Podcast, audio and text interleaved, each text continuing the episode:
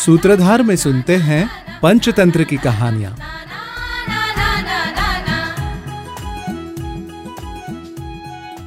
सुहृदाम हितकामनाम न करोति ह यो वचः। सकूर्म इव दुर्बुद्धि काष्टाद भ्रष्टो विनश्यती। जो आपल्या सरधय हितचिंतकांचा सल्ला ऐकत नाही तो स्वतःच्या मूर्खपणामुळे खाली पडणाऱ्या त्या कासवासारखा नष्ट होतो.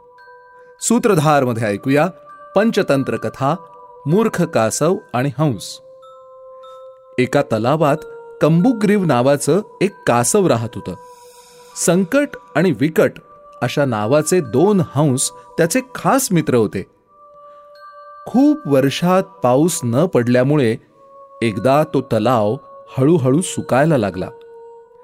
एके दिवशी याच विषयावर हे तिघे बोलत होते. कासव म्हणालं मित्रांनो पाण्याशिवाय आपलं जगणं अशक्य आहे. जीव वाचवण्यासाठी आपल्याला काहीतरी मार्ग शोधायला हवा. हंस म्हणाले इथून थोड्याच अंतरावर एक मोठा तलाव आहे. त्यात पुष्कळ पाणी आहे. आपल्याला तिथेच जायला हवं. यावर कासव म्हणालं तुम्ही दोघं जाऊन कुठून तरी एक लाकडाची काठी घेऊन या. ती काठी तुम्ही दोन्ही बाजूनी तुमच्या पंजामध्ये धरून उडायचं आणि मी ती काठी दातानी धरून तिला लटकेन. त्यावर हंस म्हणाले चालेल आम्ही तू म्हणतोस तसं करू. हा पण कुठल्याही परिस्थितीत तोंड उघडू नकोस.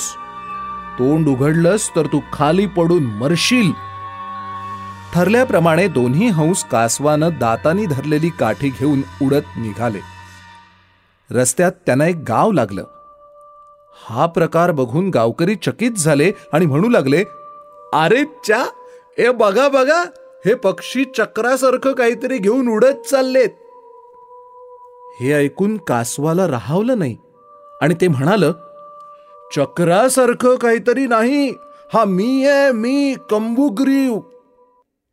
हे बोलताना साहजिकच कासवाचं तोंड उघडलं आणि इतक्या उंचावरून खाली पडल्यामुळे ते मेलं.